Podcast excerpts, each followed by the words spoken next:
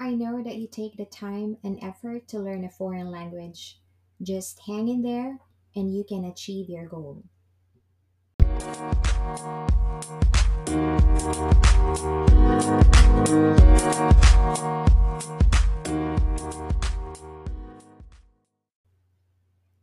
Hi everyone, you're listening to Speech Perfect with your host Lyn. This podcast aims to improve the spoken language of beginners and intermediate English learners. Today we're going to learn five idioms and I'm going to give sample sentences. Let's start. Number one, a piece of cake. This means very easy, something that is simple to accomplish. Example This exam will be a piece of cake for you because you are well prepared. Another term for a piece of cake is easy peasy. Easy peasy. Next, break a leg. It is used for wishing someone good luck. Example I know you can do it. Break a leg.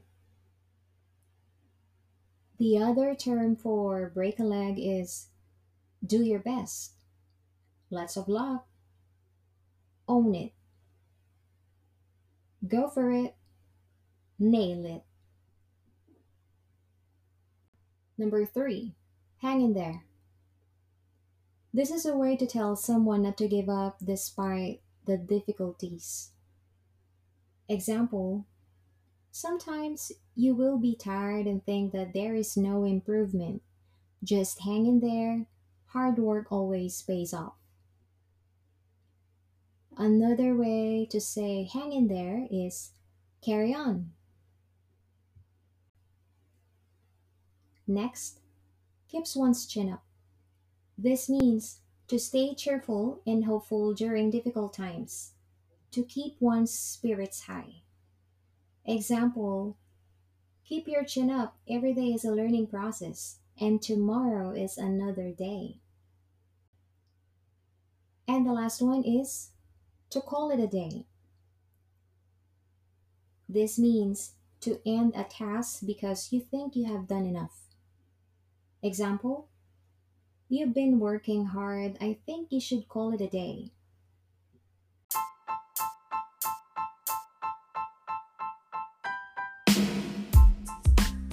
Do you think learning idioms is just a piece of cake?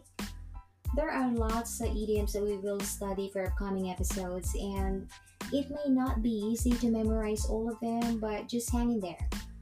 I know most of us have other things to do in daily life besides studying. Let's keep our chin up. Every day is a learning process.